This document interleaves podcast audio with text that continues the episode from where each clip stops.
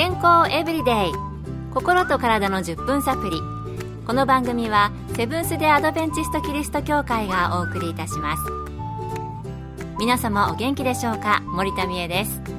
今日もあなたやあなたの大切な人の心と体の健康に役立つ情報を短い10分間にぎゅっと詰め込んでお届けします。セブンス・デ・アドベンチスト・キリスト教会は社会奉仕をモットーに世界中で病院や学校も運営しています。日本でも東京神戸沖縄の3カ所の病院をはじめ福祉施設などの運営を通して皆様の健康と医療福祉の発展に携わってまいりました。なおこの番組は健康情報番組で医師のアドバイスや治療に代わるものではありません。すでに投薬を受けている方また病院に通われている方はかかりつけの医師の指導のもとこの番組の情報も参考になさってください食事やストレスで胃の痛みを感じたことのある人は多いと思いますそんな時、市販の胃薬を飲んでもすっきりせず、病院で胃カメラを飲んでも異常が見つからなかったということありませんか？もしかしたら原因は胃ではなく胃の裏にあるかもしれないですよ。そこで今日のトピックは胃の裏です。今回は東京杉並区にあります東京衛生病院消化器内科糸川文秀先生に聞いてみました。まず問題が胃の裏にあるかもしれないということですが、この胃の裏側とはどういうことなのでしょうか？胃の裏にある臓器とは、膵臓や胆道のことです。膵臓の病気には主に急性膵炎、慢性膵炎、膵臓がんなどが挙げられます。急性膵炎は膵臓が腹部の臓器を消化してしまう病気で、過度の飲酒や暴食後に強い胃痛が発生します。とても強い症状ですので救急車で運ばれることも多いです。慢性膵炎では慢性の炎症なのでなんだか胃の具合が悪い程度で済まされてしまうことが多いのです。またアルコールを長期摂取している人に多く見られます。しかし慢性の炎症でも急な発作を起こすことがありその時は先ほどの急性膵炎同様の症状を起こします。膵臓がんは症状が出にくく見つかった時にはかなり進行しているというケースが多いのですが患者さんの話をよく聞いてみると実は数ヶ月も前から胃の不調があったということを聞きます。またこの病気は糖尿病との関連も強く突然糖尿病と言われたとか急に血糖値が上がるようになったという時には膵臓を調べてみるといいと思います。次に胆道についてです。胆道には胆嚢と胆管があります。胆道の病気で主に挙げられるのが胆石症と胆道がんです。胆石症は結石ができること自体で特に症状を引き起こすことはありませんがそれが胆嚢の出口に詰まると胆嚢炎を引き起こして右上のお腹が傷んだりします。また胆管に詰まると今度は胃痛として自覚することもあります。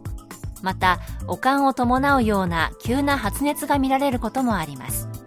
さらに尿の色が濃くなったり目の白目の部分が黄色くなったり皮膚を痒くする横断が出ることもあります。胆道がんでは初期の段階では症状が出にくく胃痛というより胃の不快感や先ほどの横断によって受診される方が多いです。ということで、膵臓の病気、そして胆道、胆管など、えー、胃の痛みだけではなくて、不快感でも放っておいたら危ないかもしれないんですね。お聞きの皆さん、大丈夫でしょうか？私もね、ちょっと鏡で目の白目のところを確認したくなりましたけど、大丈夫かな、えー、では、この後はこれらの病気の予防などについて、引き続き糸川先生のお話をお送りします。健康エブリデイ心と体の10分サプリ。この番組はセブンス・デ・アドベンチスト・キリスト教会がお送りしています。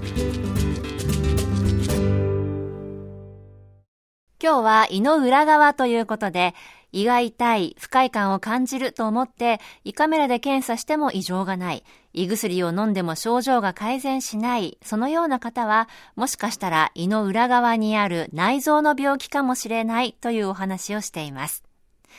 今日挙げられている胃の裏側にある2つの臓器について少しご説明をしますと、